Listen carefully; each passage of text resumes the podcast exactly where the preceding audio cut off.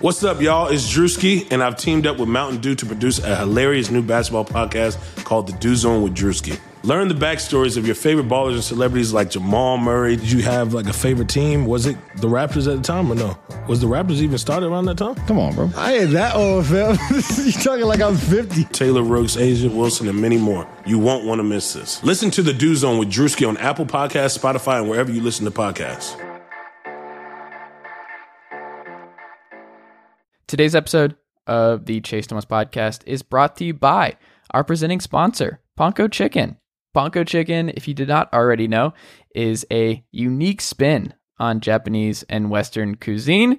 Uh, there are stores, if you're not familiar, um, all around the Atlanta area. Uh, there's one in Marietta now. There's one in Buckhead. There's one in Chamblee. There's one in uh, Midtown. They're popping up everywhere because Ponko is awesome and uh, they're like family. So um, go check out Ponko if you have not already. It is the home of the award winning Japanese American chicken tender. Just to brag on them a little bit more, they were Verizon's Super Bowl Live top selling vendor, three Peat Taste of Atlanta award winner, um, Midtown Alliance Best Taste winner. Just they won all the awards because Ponko is great and Ponko is delicious. So if you are in the Atlanta area and are looking to try something new and good and delicious, go check out Ponko Chicken today and tell them that I sent you over.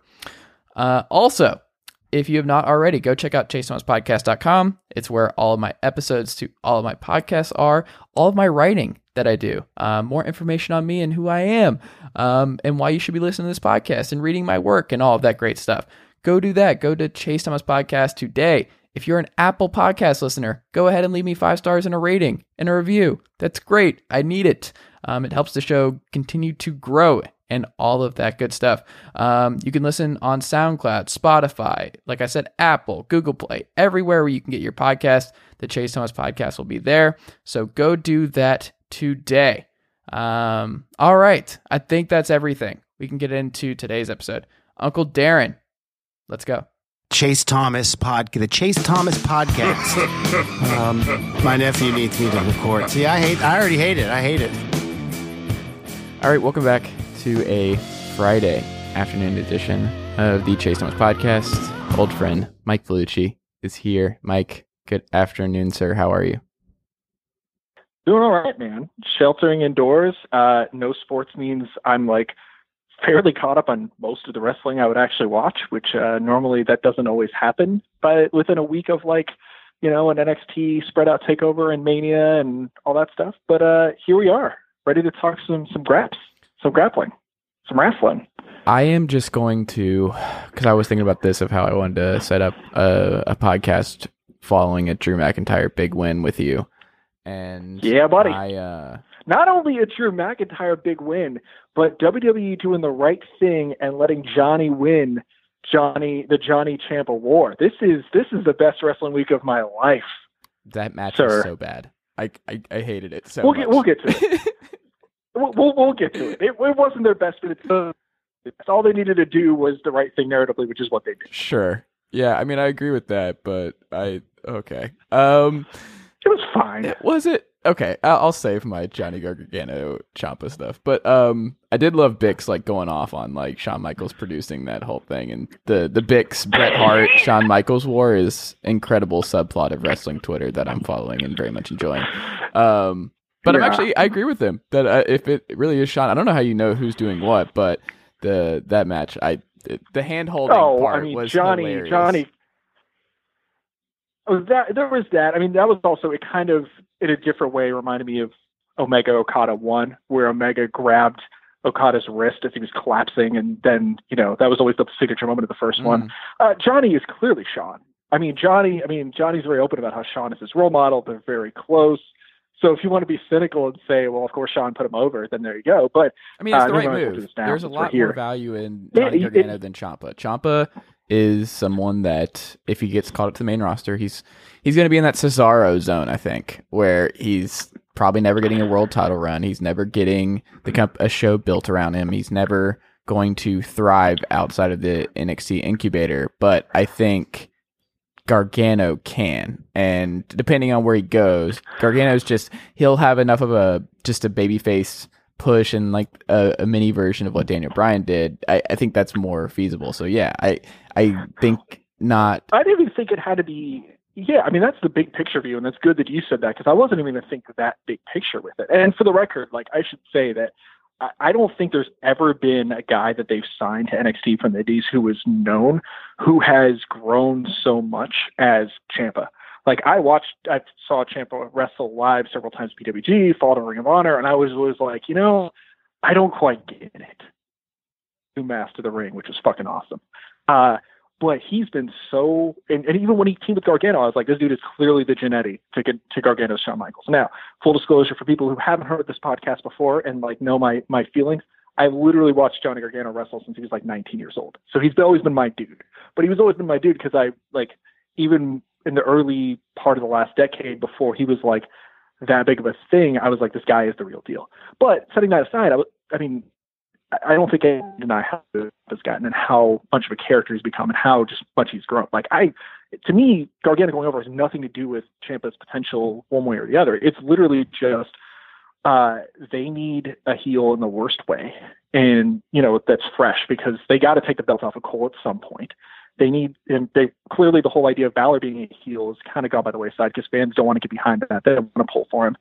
Um, Gargano does that. The other thing too is that look for as many matches as he's had. It's like I think at this point it's not too much of a stretch to say Gargano is probably the best NXT performer there's ever been. Most oh, of his hold big on, feuds, hold on, I hold don't on, think hold he's ever. on, hold on, hold on, hold on, hold on, What? hold on. Don't know about that, you, sir. You're really going to challenge this? Yeah. You're really going to challenge this? The guy has more five star matches than anyone. All of I the- think if Cole had been around as NXT long champions- as he had, I think it would be Cole. Cole's best work in a ring came with Gargano, and that's not a coincidence. Just like uh, just like almost got elevated in the ring when he wrestled Gargano. Just like Ciampa's best stuff in the ring has been with Gargano. Gargano makes you didn't go everybody around him there. better in addition to doing all the stuff he does. I'm joking. Don't. Hell, Johnny could probably make Shinsuke look good. He's that good in the ring. He Mm. can make Shinsuke look good. Um, but anyways, like for all the moments that he's had, he hasn't come out on top at the end of one of these feuds. Yeah. He never got the final victory over Almas. He never got it over Adam Cole, and they truncated his title run just like they did Sami Zayn's. Um, what was the other one? I mean, he has the one off with Balor, and he goes under. He had to have this, and he especially had to have it because, like, look, as much as I, I think the whole arc that they had, even if you didn't love this last match, and I thought it was fine.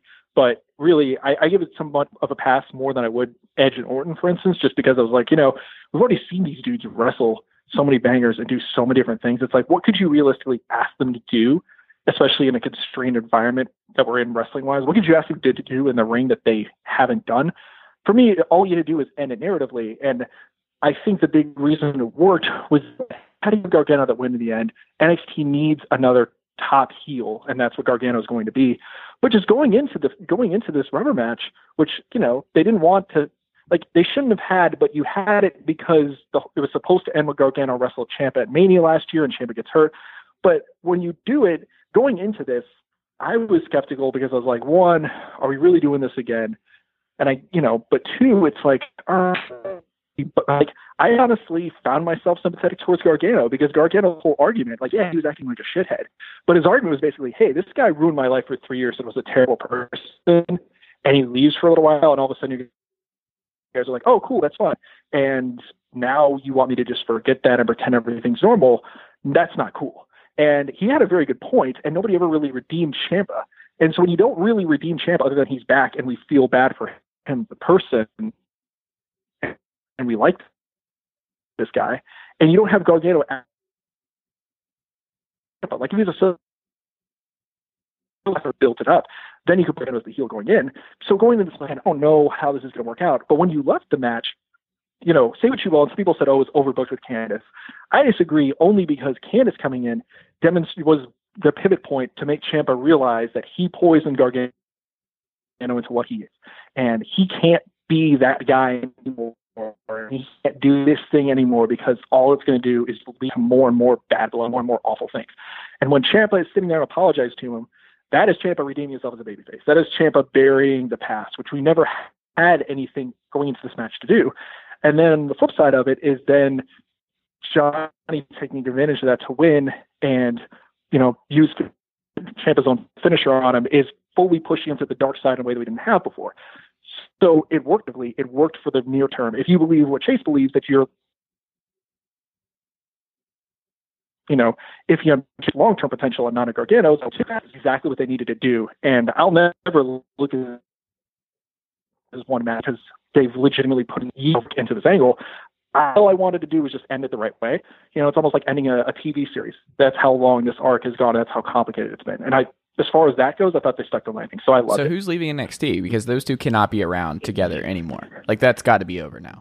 No, they they just said well, but here's the thing, though, right? Like, if the if the the argument or if the whole thing Triple H said was just you two can't keep fighting each other, like to me, I mean, one, I don't know to what degree you can ever totally end it between the two of them, you know, when there's that much bad blood. But and I said this on Twitter when I was having a conversation with someone, I can buy it ending with this ending only because again, like you saw that conversion from Ciampa of this is awful. Look what I turned this person into. And you know, old Johnny Gargano was the purest of pure baby faces. My psychological torture made him this person. I can't do this anymore. So yeah, you could theoretically like it is it isn't perfect. It's a little clumsy to just imagine that Ciampa would just walk away after how he got screwed like that. But I also do think they did enough of a work that I can you know, enough work in that closing, you know, act of the match that I can buy Ciampa saying, you know what, I'm going to do something else because nothing nothing will ever get resolved. Like this guy is lost. Like I poisoned him. He's gone fully to the dark side. If I, I stay that person, more bad things will happen. I'm just going to leave it alone and do something else. Yeah, I would call. I, I, I would just put like I don't know. Well, I mean, you have Killer Kross sitting there, so I think Gargano is the one who stays, and I think Ciampa is going to Raw or SmackDown. I don't know. I mean, I don't love. They clearly like you saw, you know, Kross and Scarlett Bordeaux in the car yeah. staring at Johnny and uh, Candice. I absolutely hate that idea right now because all you're do is you're either going to water down this mega heel that you were just you just built, or you're going to water down this big debut you've been teasing. Like they should have Killer Kross work Keith Lee and take that belt.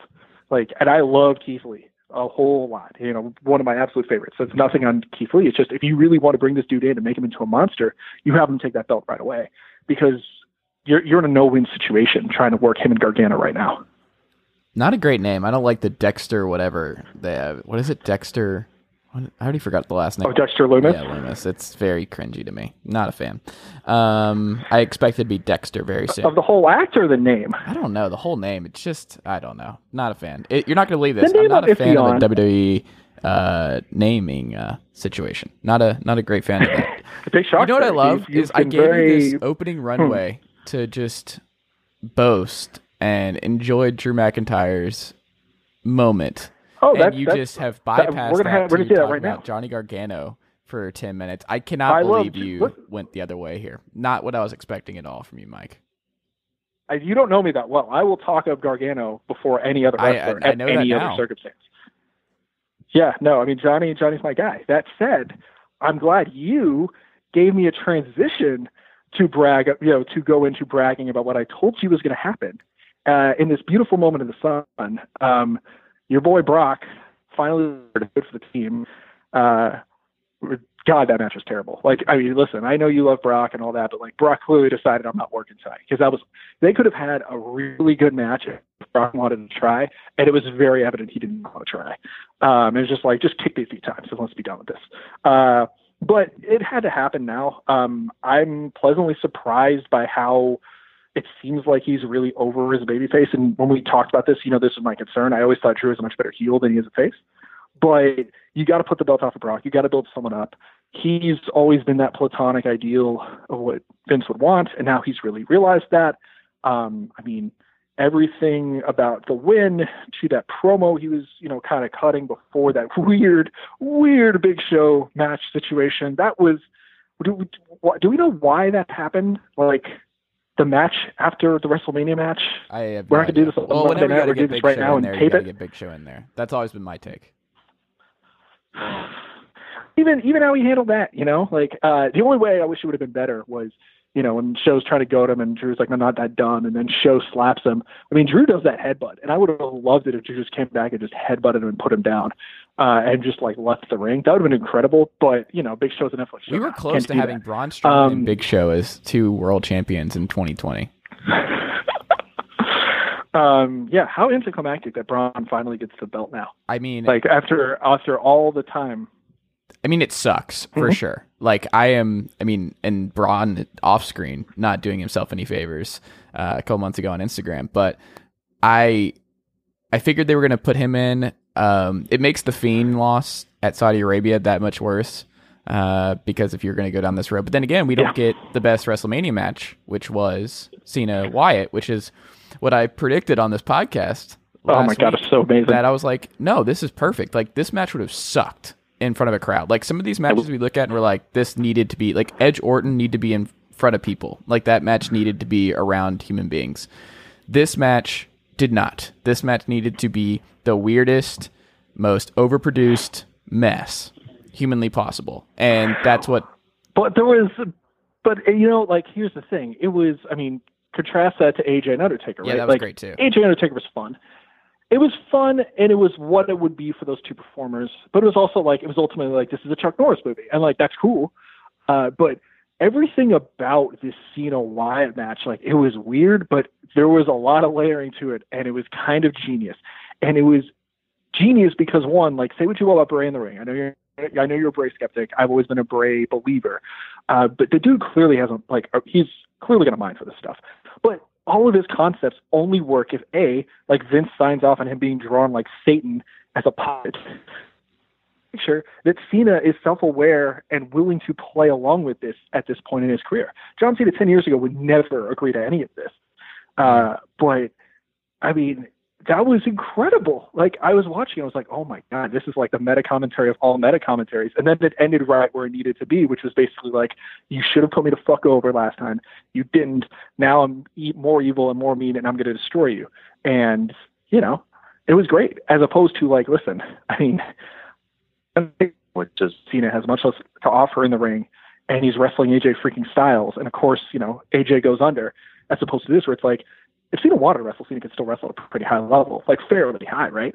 And Cena very like was not only willing to do the job, but did the job in a way that basically like, you know, sort of played along to every neg- negative stereotype that people have ever had about him. And I know he doesn't really care that much about it, but it's still like a hell of a thing to put, you know, your ego on the line like that and essentially it's not even poking fun at yourself because like it wasn't done in a way that really winks at the camera. It was basically just like a laying bare, like I don't know. It was like laying bare of his soul almost in a wrestling ring of his whole journey. It was wild. Like I was, I mean, that there are very few things, if ever, in not only wrestling but especially WWE wrestling that make you think, man, I need to watch this shit again because I don't think I totally even got all the stuff they were trying to do the first time. This is that rare thing. It was so good. Yeah, I I agree. I mean, I thought it was it was what it needed to be. Um, why would we see Roman Reigns again before next summer? I was thinking about that too. Where like, if there's no vaccine, the reason he pulled out is because, and for good reason, Mhm. is he had cancer and he has a Yeah, compromised. I respect the hell out of him for it. and he's Yeah. like, I'm out. Okay. If there is no vaccine, Yeah. why would Roman Reigns ever come back? Because nothing's going to change. Like he's So still what was the thing they put the- at risk Yeah. by traveling and doing anything else. Like even if testing gets better and they can test immediately and all that kind of stuff, if he still gets it, like he's in more jeopardy than other other people. Like he is. I, I don't understand how you bring Roman Reigns back before a vaccine, and I wonder if they're thinking about that too, and why that's not talked about more. Well, I mean, I think you're totally right, but I think to talk about that, you have to talk about the much bigger question, which is like, how long are we on borrowed time watching wrestling right now? Like, it's amazing how I try to tell people, you know, because I work for the Athletic, right? So my job is traditional sports, and I've tried to explain to people like a couple different times, like when we're talking about baseball, and I don't think baseball is going to come back anywhere near the time frame that they think it's going to, but wrestling has been going the whole time. And like, at what point do we sit here and think these guys are on borrowed time? Because at least baseball, you don't actually have to be around anybody than standing on first base. Uh, you know, I mean, this involves people constantly touching each other and sweating all over each other, and yet we're just like, oh, I guess we're just going to keep, you know, both of these wrestling companies are going to keep going. Um, so yeah, we might not see Roman Reigns until next summer, but like, who's to say that by this summer or earlier we're not seeing wrestling? Period. I this is tough because I wrestling's still going. They're taping a bunch. I they're doing some weird stuff to get around the Florida restrictions. I it's so hard to forecast because everything changes week to week. But I mean, I think NFL Right. is happening no matter what. It, the biggest thing I'm confident about is the NFL is starting. Like they're if it means no fans, whatever. Yeah, the. NFL is coming. The NFL I don't think they care. is going Yeah. to do it. They have like there's power and then there's NFL power. Like my biggest thing was when that conference call that Trump had with all the different league commissioners. The only thing that the major thing to come Yeah. out of it was the NFL perspective. Even though Major League Baseball and NBA and NHL are literally in season right now, they didn't get any like Yeah. like main like coverage and stuff out of that. It was, hey, Goodell, you're fine. We're we're gonna do it. Like he expects the NFL to be back by September. Like that was the main takeaway with all these other calls and all these other people on the call. That that was the big thing. Like I just think that uh, is is gonna happen. I think college football can't like if college football doesn't come back at some point.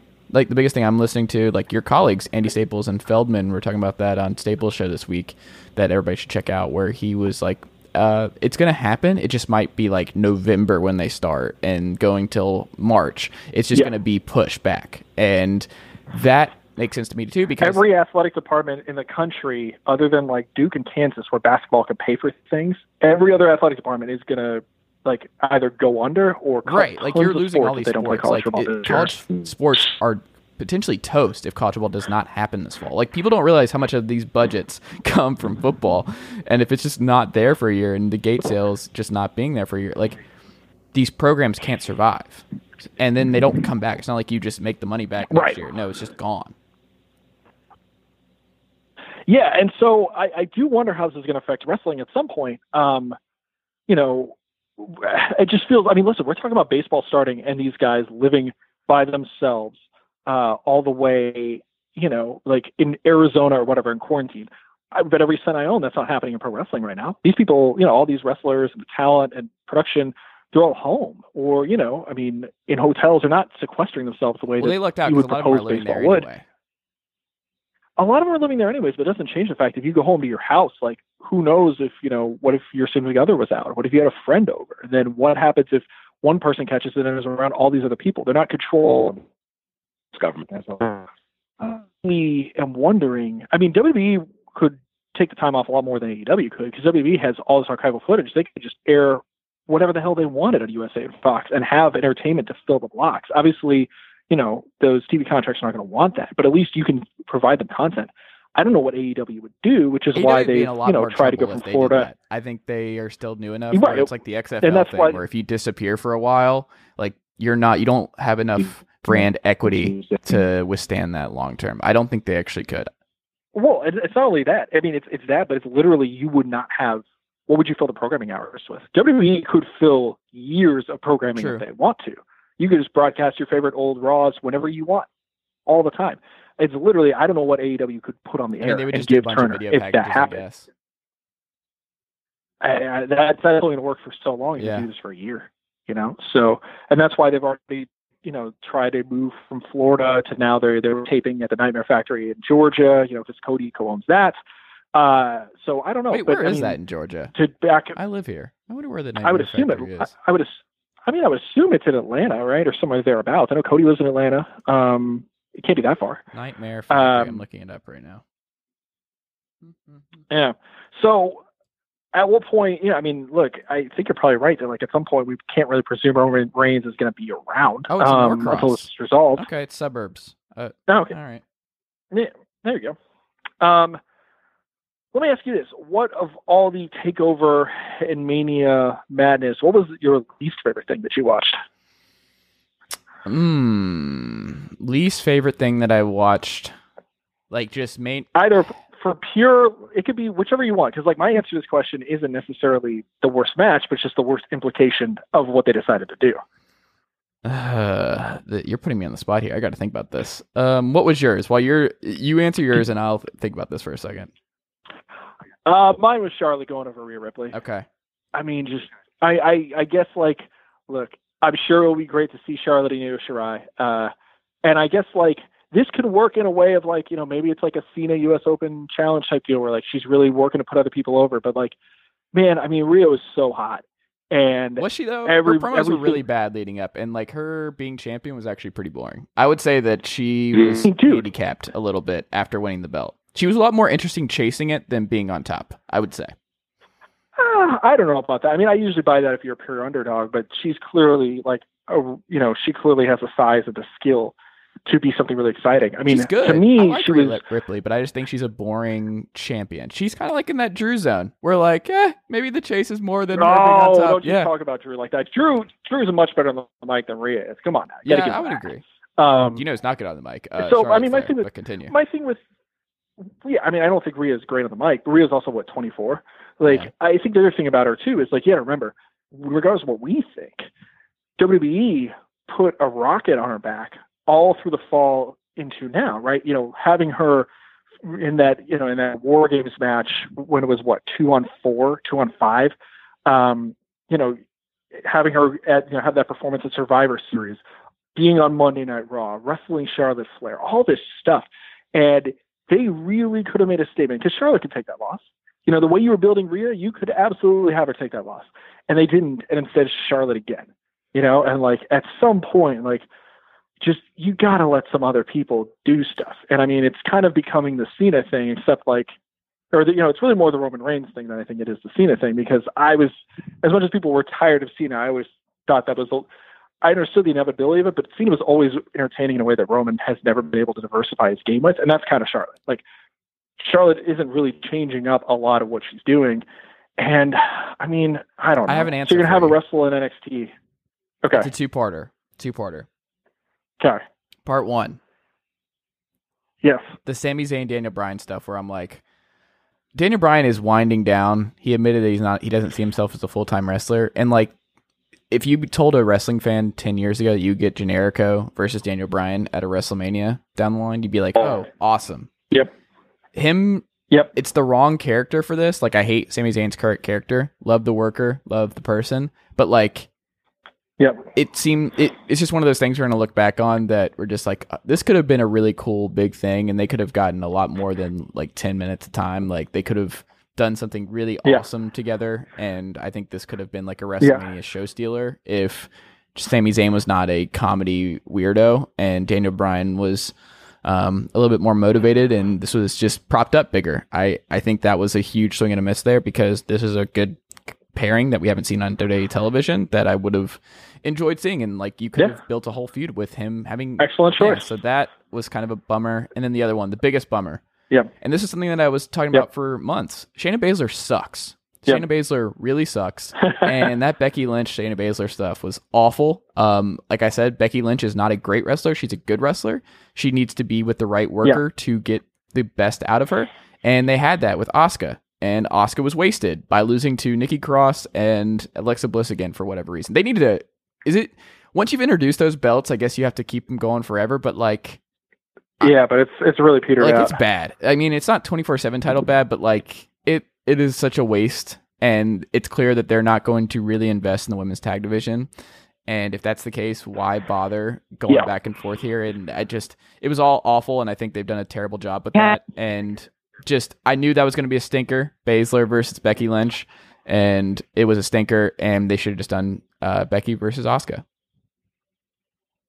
Yeah, no, I mean, I I think those are both excellent choices. Um, the the Becky Baszler thing, yeah, I mean, Shayna wrestles one style of match, and look, Shayna's much better wrestler than Ro- Ronda Rousey was. Let's give her credit Well, there. especially Um, Nia Jax. have But I, I love that. Um, probably not breaking that much news, I guess, if you really like connected the dots of the Yeah. timelines and who she's wrestling and all that. Um, but yeah, I mean, it's you know, and so there's the thing, right? Like we talk of like you ask like what's the implication of like you know knocking Rhea down a peg? Well, it's like build up another star, especially when you know like it took them so long to figure out what to do with Bayley, but now the thing that they've done with Bayley, I don't think is that interesting, as opposed to like it's you know there's a whole other podcast we can do about the number of pure baby faces they have had to turn heel because they just couldn't figure out what the fuck to do to make it work. When you go to, I mean, it's happened more with women than men. I mean, Sami's the big one, right? Where they screwed that up in the main roster. At least Gargano, I don't put in that category. because Gargano had that run as a pure baby face. The only thing that they fucked up was they should have given him, and I, I feel like this was probably the plan was to let him beat Ciampa and let him spend a summer before he dropped it to Cole at, you know, probably Brooklyn. they should give him a babyface run for a little while. But like they gave him time as a babyface. That's not a failure. But like Sami Zayn on the men's side and the women's Bayley on the main roster. Um, there's uh, oh god, um, I just totally blanked on my whole point here. But they, yeah, I mean it's Bayley, it's Sami Zayn.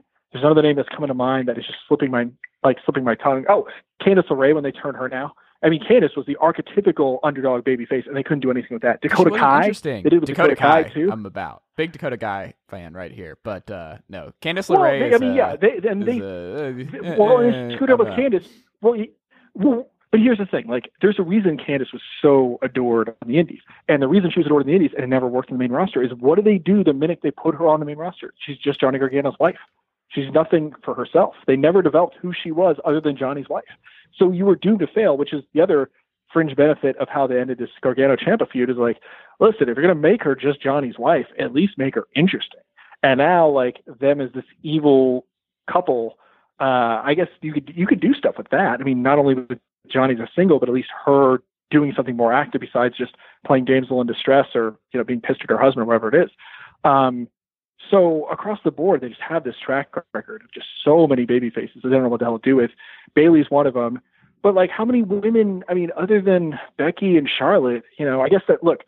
To be fair to them, they at least have two really huge stars as women who you know seem like company carrying people. Because the men's side, they have like none of those right now.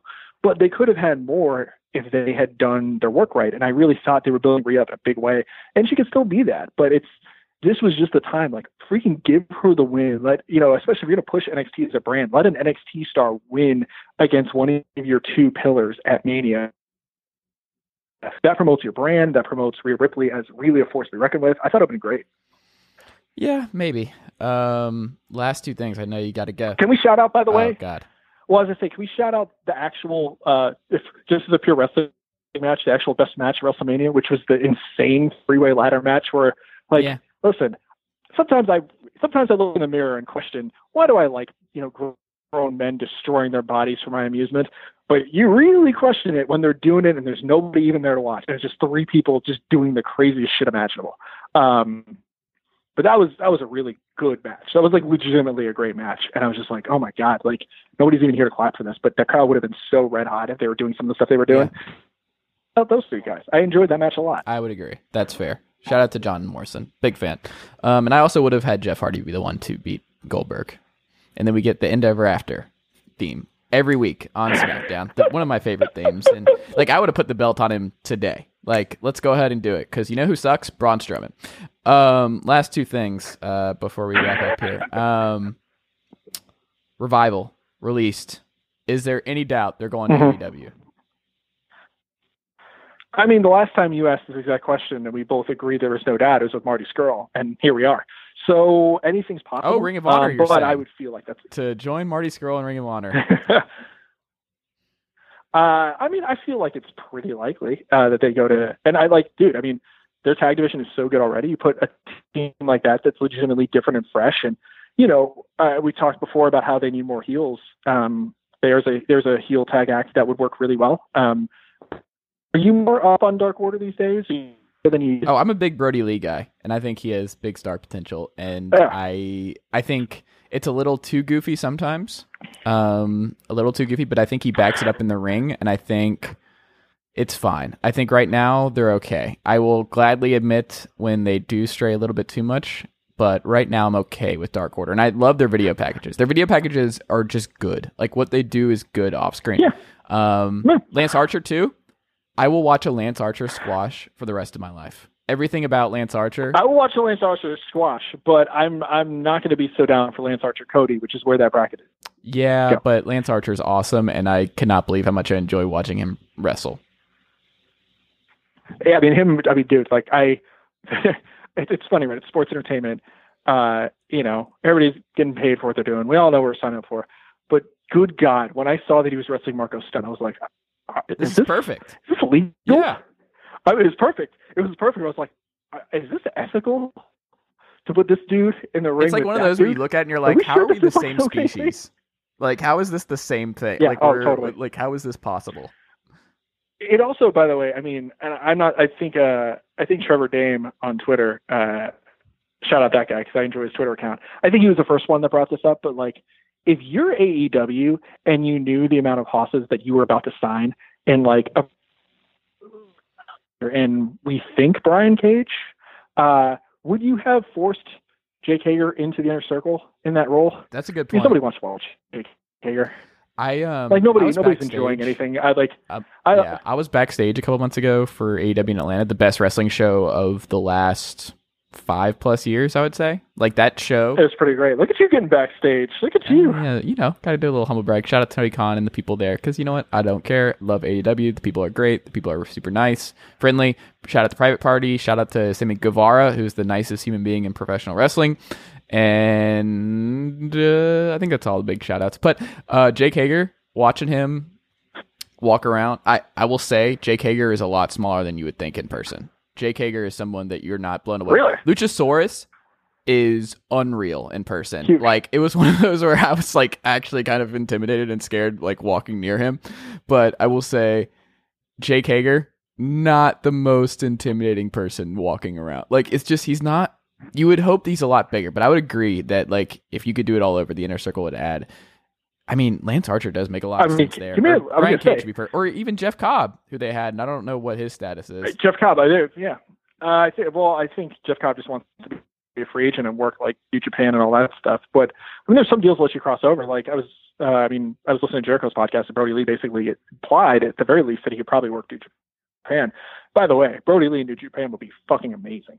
Um, but yeah, I mean, like, can you imagine Lance Archer in that Hager spot? That would have been perfect. Yeah, I would have I would have liked it. Um I'm gonna read you a quote from a, a professional wrestler on a podcast this week, and you're gonna guess who it is, okay? Yeah. All right, let's hear it.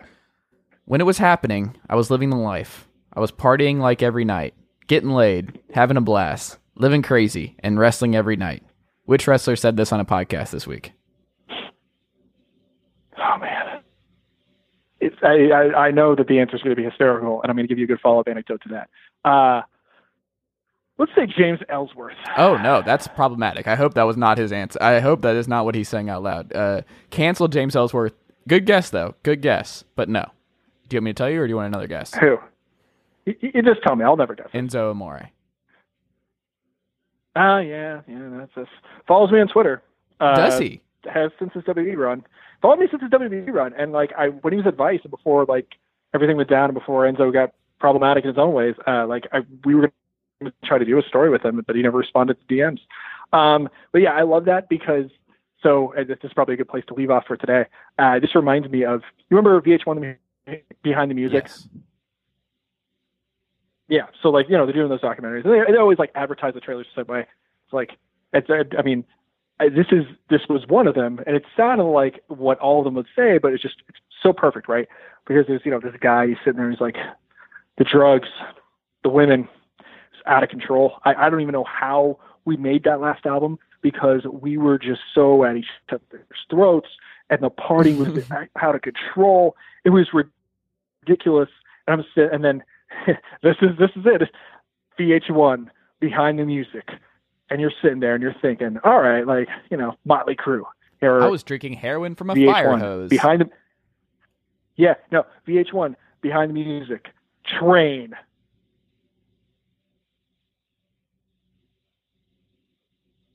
I hope that's stunned silence right now. yeah, that is um, I and so So that's what made me. That's what made me think of this. When you tell me this whole story, and then you're like Enzo Amore, and I'm like, yeah, okay. This same, these these things. This is kind of the same emotion it's provoking. he's just like someone we're gonna look back on because I was a big Enzo defender in his prime run in WWE because there is only a handful of guys who can control a crowd like Enzo can. Like it's just how over he Yeah. was. Oh, he was legitimately incredible on the microphone. I am just I was more mad. I'm like, Yeah. dude, all you had to do was not be a crazy person behind the scenes and just go like if you could have been protected or someone just I wish he had someone to pull him aside when he was younger to be like, dude, you have an unreal talent on the mic that no one else. Have you listened to Ricochet talk? Can you like you have something that so many professional Vince wrestlers- McMahon has, and that's why he's not on television right anymore. like you have something that so many people would kill to have. You know how many? It, everybody can be a great professional wrestler. Like that's not that hard to be a really good, and I mean not that hard in the context of other wrestlers. Like there's so much good wrestling right now. The one thing that makes you stand out is Yes. if you can actually work a microphone, because so many cannot do that. So many are so damn bad. That is totally true. And you have this thing, this unique time where you're like, you are someone straight out of the 90s that should just be a top dog. Like, you will be able to stand in the mic. Like, it would not be outrageous to see you go one on one with Punk or The Rock on the microphone. Like, you could do that. All you have to do is not be a Yeah, I crazy mean, look, person. At the very least, they him and Cass could have totally been the new New Age Outlaws. yeah. One guy great on the mic, the other guy doing the work for them in the ring. You can win a lot of tag belts that way and make a lot of money that way. And yeah, it didn't happen. Um, and on that depressing note, I think it's all I got right now. Mike Piellucci of The Athletic Dallas. Is there anything we should check out from you this week on theathletic.com? And if you are not already subscribed, subscribe to The Athletic and uh, do that because they're good Yeah, people. We are. I mean, I, I should say, like, there are there are not sports right now, but we are doing a lot of really good shit still. There's all kinds of feature stories we're still doing. There's all kinds of bigger picture stuff. There's uh, so in lieu of actual baseball, a bunch of athletic writers are playing out of park baseball, which is like the most dementedly deep baseball simulation ever. So I'm literally playing through every week of the Ranger season and writing about it because it's the closest thing we're getting to actual baseball. You check that out. Um, but yeah, come to the athletic. Like we, we will keep you entertained. Go do that. I know tons of stuff, and I mean, let's be real. We're still we're still having the NFL draft. There's still gonna be an NBA offseason. You'll have things to read about sports wise. We got you covered. And stay safe, folks. And Mike, stay safe. And we will talk soon, buddy. I got you, Chase. Yes, sir. All right, that'll do it for today's episode of the Chase Thomas podcast. Thank you uh, to the wonderful guests for coming on today's show. Thank you uh, to my wonderful listeners for listening to today's episode. Uh, I greatly appreciate it. Um, if you like today's episode, leave a five star rating and a review on Apple. It would be great. Um, it helps the show continue to grow, and I would very much appreciate it. Uh, you can also support the show on Patreon by going to patreon.com slash chase Thomas Writer. Um, for as little as five dollars a month, it helps the show keep the lights on. So that would be a great help to me as well. Uh, you can also follow me on Twitter at chase underscore Thomas. You could go to chasethomaspodcast.com, which has all of my stuff, all my episodes ever, um, links to everything that you need, um, and all of my writing that uh, I'm doing fairly often these days um, on the NFL, on NBA, on college football, on pro wrestling. I write about everything. I write a lot. Um, so go read me on that front. So if you're not tired of listening to me, you can also read me. Um, so that's awesome. But uh, I think that's enough self promotion from me for one episode. Uh, I hope you continue listening. That would be great. And uh, I will talk to you all again very soon. Thanks, guys.